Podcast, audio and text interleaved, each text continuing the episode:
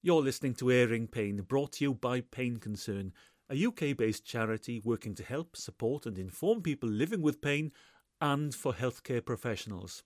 I'm Paul Evans, and this edition's been funded by an Awards for All grant from the Big Lottery Fund in Wales. In the last edition of Airing Pain, we heard a debate at the Welsh Pain Society annual scientific meeting. It explored the pros and cons of bringing pain services right into the community where patients live. Of course, Wales, just like England, Ireland, and Scotland, has vast rural areas where for patients to just travel to a major centre is at best punishing and at worst impossible.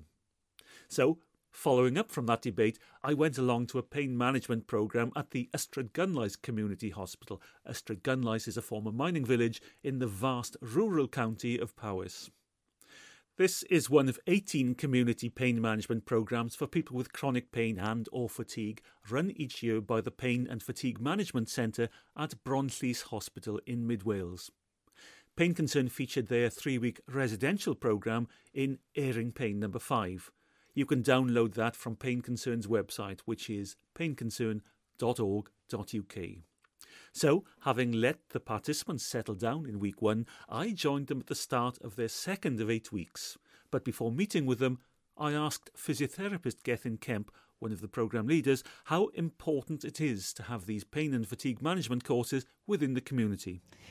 As you're aware, we run the uh, residential pain and fatigue management program at Bronllys, which is for people to come and stay with us. But there's an awful lot of people who've got lives to get on with who can't give up that time or can't, for whatever reason, be away from home for those kind of quite intense kind of courses. This enables people to, is, can't say it's on their doorstep, but at least access it close by where they can actually interact, uh, get some level of kind of management strategies under their belt so they can kind of carry on uh, having good quality of life, but when they can't take the time or aren't able to take the time to come on a residential program, it's also really important for the health professionals to be able to refer into that as well, because people are at a loss of what to do because there are psychosocial components, there's stress components, there's all these other kind of components that sort of affect people in chronic pain and in chronic fatigue. And our specialism is to help people with those particular issues, where their moods are affecting them, where their social interactions are affecting them, all those kind of things. And uh, you know, other therapies won't have the time or, or probably the skill set to be able to manage those in the way that we do.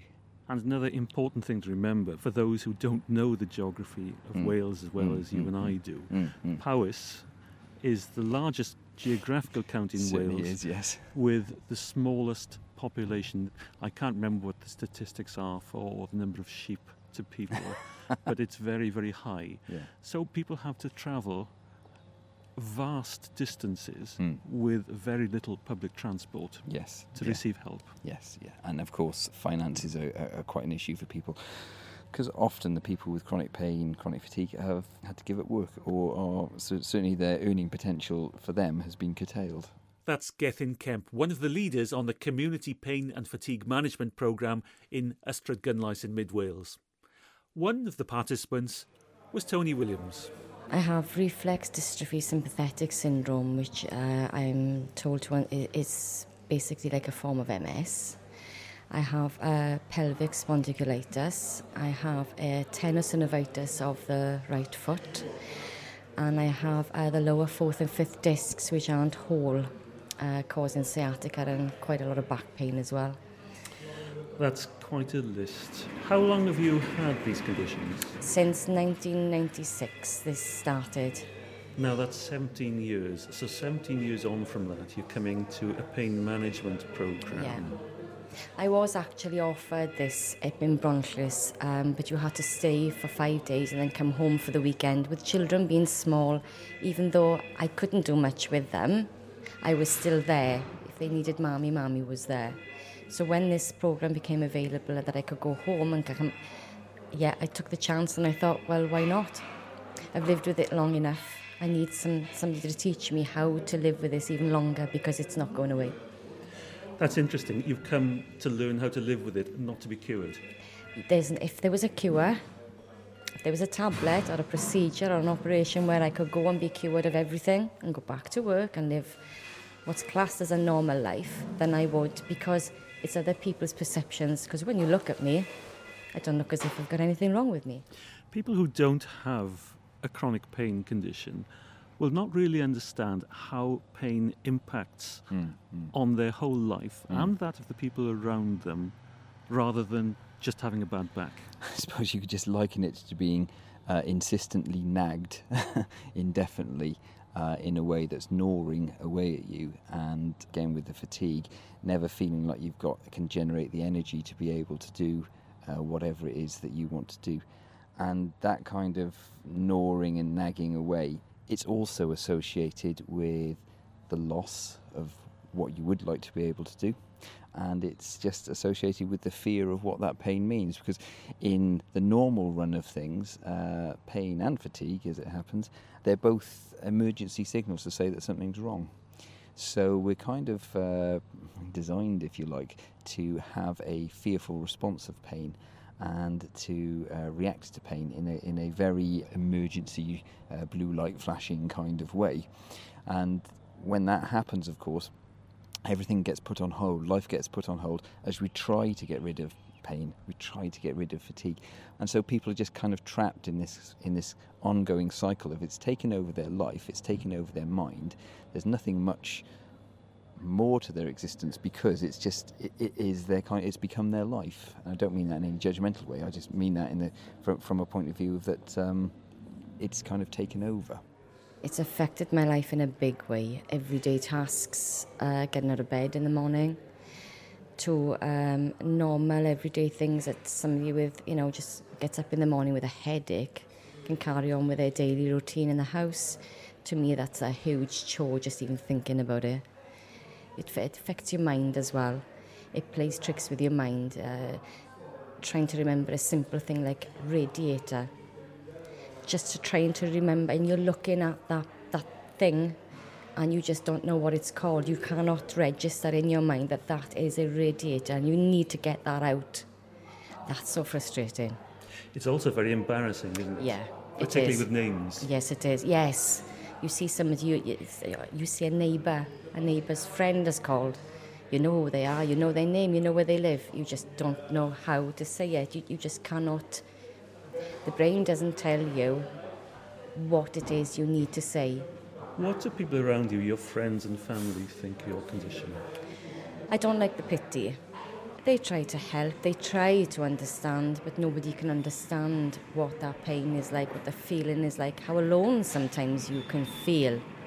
They don't understand. They can't understand because they're not living with the pain. They're not living in your body. So that, that's that's a hard question. In six weeks' time, what would you like to have happened?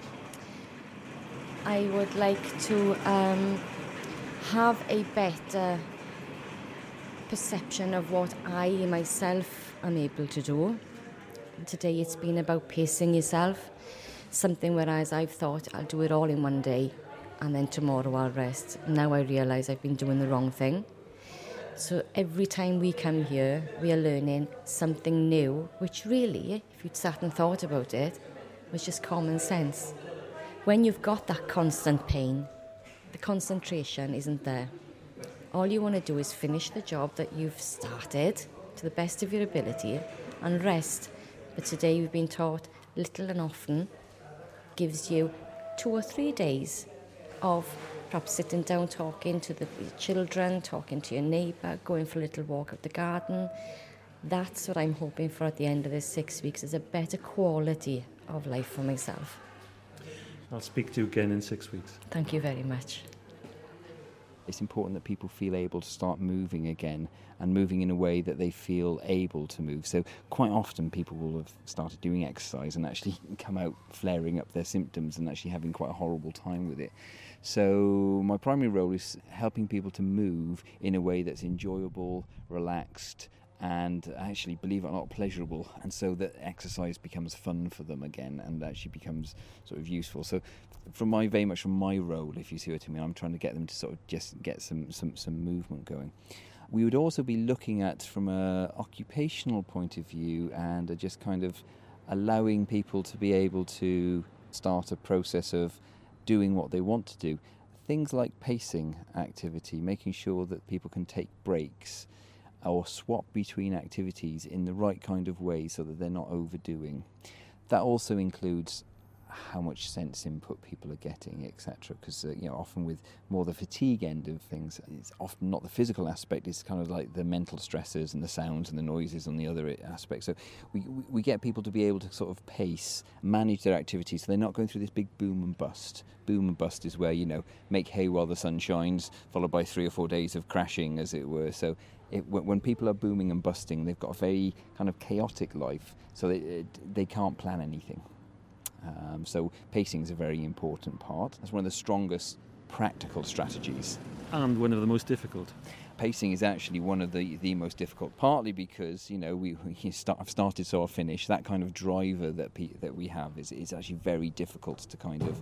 It's a very different way of, of, of running life. You know, it's about leaving jobs partially open. It's about having jobs based on position and particular physical activity rather than completing a set kind of workload, which is how, how we, we kind of like to be because it's tidier, if you know what I mean. It's task oriented. Yes, yes, that's right, yes. The yes. buzzword. So um, then we sort of uh, look at elements of relaxation. I mean, if people are in a fight or flight mode all the time, their stress system is kind of running at a high kind of peak. And longer term, which is a theory for chronic fatigue, it's not the only theory by any stretch of the imagination, but a theory is, is that kind of uh, stress response gets kind of uh, worn down over a period of time. So people's cortisol level doesn't tie in with activity anymore. So effectively, you feel awake when you don't need to, and when it's time to prep for an activity, you actually haven't got any energy because your body's timing systems aren't, aren't geared into that, and it's all a bit depressed as well. That kind of level of how your body kind of gets its arousal or doesn't, it doesn't tie in with, with how it should because it's gone a bit wonky basically. So that's fatigue. Mm. What have we missed out? Elements of getting really good quality of sleep. Sleep's very important, as, as anybody who's not having it knows. Knowing and understanding sleep, understanding its cycles, understanding how to relax, all those kind of issues allow you uh, a better chance of getting good quality of sleep, which is one of the things that really I think people's, if they were to measure quality of life, it's almost their quality of sleep in some respects. Very important aspect, of course, underlying this whole principle is the kind of it's imbued with a uh, with a strong sort of psychological perspective. The way the biology of the brain works, the way the biology of pain works, basically, if you like, our pain signals trundle up the spine and they go straight into the areas that are often associated with mood, with threat, and also with emotion. And if we aren't on top of that, uh, to use old terminology, the kind of gateways are open for our pain to be kind of coming in. That's that's quite old terminology, but basically, if people are in a low mood, the unpleasantness of the pain gets them more. If they're in a threat mode and they're focusing on the pain, you'll tend to get the intensity will increase over a period of time. So a lot of what we're looking at is how to this acceptance business again, how to be all right to have the condition, uh, but also many ways of how to work on mood so that you've got some resilience. The terminology is kind of emotional resilience, so that when unpleasant stuff comes along, you've got some ability to kind of bounce back from difficulties. I'm Nia. And you're on the chronic pain management program in Ystradgynlais in Powys. Yes. Could I ask you what condition you have? I have chronic back pain. And how long have you had that? Uh, over four years now. How has that affected you? It's changed my life completely. I used to be very outgoing, doing what any normal youngster was doing, going out clubbing, partying, doing lots of exercise. And um, as soon as it happened, it all went downhill to the point where I had a six year old niece helping me dress because I couldn't put my shoes and socks on anymore. To not being in work, not being able to drive, constantly on medication, which has left me with a constant brain fog. fog. I can't remember words half the time. How old are you? 31. That has stopped you in your prime then, really? Yes, it has. It's affected my relationships in my family, with my partner. I was lucky. I only met him two weeks before my back went, and I was very lucky he stuck with me. But his life has also had to change to my needs my wants, not so much as doing what he wants to do. it's a lot of it is working around what I can do, what's physically possible with future, marriage, children. It's all down to what can my body take in the future. You're very lucky to have somebody who obviously loves you enough Yes. to put up with that. Yeah. yes, I have. I have asked him a few times why he's still here, and I have given him the option to walk away. But I'm lucky enough he hasn't walked away, and yes, he does want to marry me.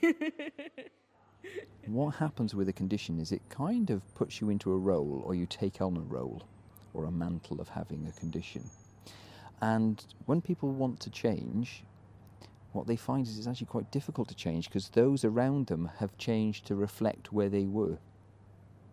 So the communication uh, skills, so kind of assertiveness training, and all those uh, kind of skills that we talk around, and just the ability to understand and self-reflect a bit more. Uh, we teach communication skills so people can start to renegotiate their boundaries. Because certainly, if people have been cared for by other people, if you like, there's almost an over dependence of, the carer. You know, they, they, they feel like they've got to care. So it's like, well, how do you renegotiate that? How do you renegotiate and actually get your independence back? he has got to always worry about what I am like, how I'm feeling. If we if we go somewhere, he will be constantly asking, "Are you okay? Can we do this?" He will make sure I'm taking my medication on time, and if I need to take more medication, he will push me to say, "You might you might need to take more medication at this time." Because we don't li- live together, it it affects us when we see each other. You know, I still let him lead his life, but because I don't go out as much and he still goes out, there's always the depressing fact: will he meet somebody who is not ill and leave me for someone who is still able to do everything that you can do with that? You know, at, at 31, you should be able to go out and enjoy yourself. And I don't often do that now, on very rare occasions. That puts enormous pressure on a relationship. Sometimes, yes. You know, I, I always have the guilt feeling of should we be together? Am I ruining his life by him being with me? Can I provide him with children in the future? That's and because he really wants them, I really want them. We don't know if we can have them because I don't know if my body be able to take it. There's a lot of pressure there, especially for me more than him, because he sometimes doesn't realise exactly some what I can and can't do. You know, it's hard work trying to let, let him know I can't always do what I what I want to do. Now, you're at the start of this pain management program. What were your expectations before you started? I didn't have many expectations. I want to see what I'm capable of doing further down the line. After just one session, I went out for the whole weekend and I've noticed my pain but haven't let it rule me. And even after one day, that's helped. One session. Um, I'm hoping further on that I'll be able to manage my pain mentally and not having to rely on tablets because I want to come off them. So I'm hoping by the end of this, I might be close to being tablet free, especially within a year. People are in a, are in a mode where uh, their primary experience is, is suffering. They're in a state of suffering uh, that's ongoing. It affects their mood, uh, so they feel uh, depressed. It has knock-on effects, is that their life becomes kind of quite chaotic. You know, they have good days where they do lots, and then followed by sort of crashing, what we call boom and bust, where they where they crash for a few days. Their mood drops, so they depression is very common uh, with chronic pain uh, and chronic fatigue. There's some various other bits and pieces as well about what makes us boom and bust. People's drivers, perfectionism, wanting to please others, all those other bits and pieces. Those are the things that stop us being able to take time for ourselves and care for ourselves, you know. So we've got the feeling all right about ourselves, which is the resilience, but actually not having this demon on the shoulder sort of whipping us along and making us do things even when there's nobody else asking us to do them. That's very important from a kind of management perspective. Let's go back to my Hmm. management buzzword, task orientation. Hmm, hmm. How do you get that out of somebody's system? You know, I'm here to do an interview. Hmm. My neck is now aching. Should I Hmm. stop? Well, you could have had a chat with me and uh, communicated with me that that was likely to happen, and we could have actually paced it and actually said, well, every five minutes so we'll have a shift, change position, get a different sound location or something like that, have a different ambiance, and we could have worked it in that way so that you could have shifted. In between shifting, we could have done some relaxed movement, tuning into all the ways that we talk about how to relax, but physically relax as well, because mental relaxation is not necessarily the same as muscular relaxation. So actually learning how to kind of muscle relax, etc. That's one of the things we do in the program too, and just taking time out to kind of tune into something pleasurable, bird song, take some deep breaths, etc. Just enjoy the air, the kind of pleasant weather that we're getting this time of the year. Yeah, but that's taking away from me the fact that I'm enjoying myself. I'm enjoying Absolutely. talking to you. I'm enjoying the personal contact. Yeah, yeah. yeah I don't yeah. want to be thinking, right, let's take time out to meditate now between in, in this conversation Hmm. because it's taking away something I'm enjoying. In which case, what you'd need to have done a lot of work on beforehand is practicing that so that becomes a an automated response, if you see what I mean, so that your pacing and your grading just becomes part. You naturally shift your position. You'll actually naturally notice your kind of way that you're holding tension, etc. And you will actually have started to make the internal adjustments. I mean, but that would be after you'd done the program and be actually getting quite good at it at that point. But at the same time, I want to make it very, very clear that pain management programs cannot be a bolt on to help people live a, a crazy lifestyle. We're not going to be sort of making it so that you can have paracetamol for your headache but continue to bang your head against the wall, if you see what I mean. There's an element where habits will have to change. That's Gethin Kemp, one of the leaders on the Community Pain and Fatigue Management Programme held at Ystradgynlais Community Hospital in Mid Wales. As usual, I'll remind you that whilst we believe the information and opinions on airing pain are accurate and sound based on the best judgments available, you should always consult your health professional on any matter relating to your health and well-being. He or she is the only person who knows you and your circumstances and therefore the appropriate action to take on your behalf.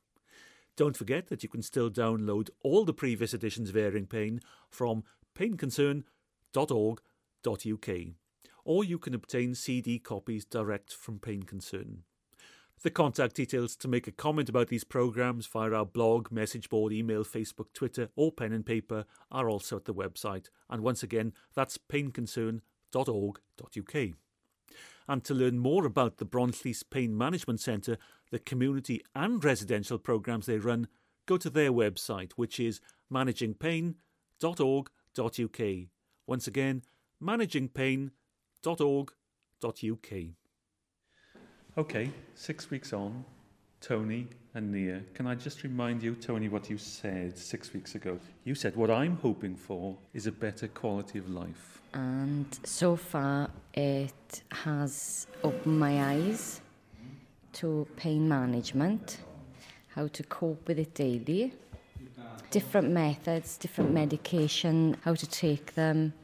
It has changed the way I think about pain relief, pain management, and yes, I think it will give me a different quality of life because I have realised that I've missed out on something that I, I enjoy doing, which is painting.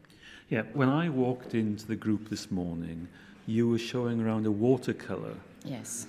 When we came to the first meeting, we had the first meeting, we were, we were asked, you know, was there anything that we enjoyed doing that we wanted to do again, whether it be painting, writing, reading, you know, just socialising with friends. And I thought, yeah, I used to paint. And I did one for my mum, which she loved. She's got it on her wall. And I brought in a photo of the painting I had done to show the group. And one of the gentlemen that's in the group, Steve, he he'd always wanted a painting of the sleeping giant. The sleeping giant being. It's a mountain. And I finished it for him this week and brought it in, and he's quite really happy. Well, he was more than happy because I saw that and I heard him.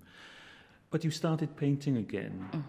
Yes. because of this group. Yes, this group hasn't only brought to mind to look at maybe we are all capable of just a little bit more if we tried. You've got to know your limits. You don't do anything that's going to hurt you because it's pointless coming here if you're going to do exercises or do anything that's going to put you back three weeks. But by pacing myself, which I learned in the group, and an understanding of my illnesses, I have done it. I have, and I've really, really enjoyed it, and I'll be doing more. Nia, if I can remind you of what you said all those weeks ago. First of all, you talked about it having affected the relationships with your family and your partner. Have they changed?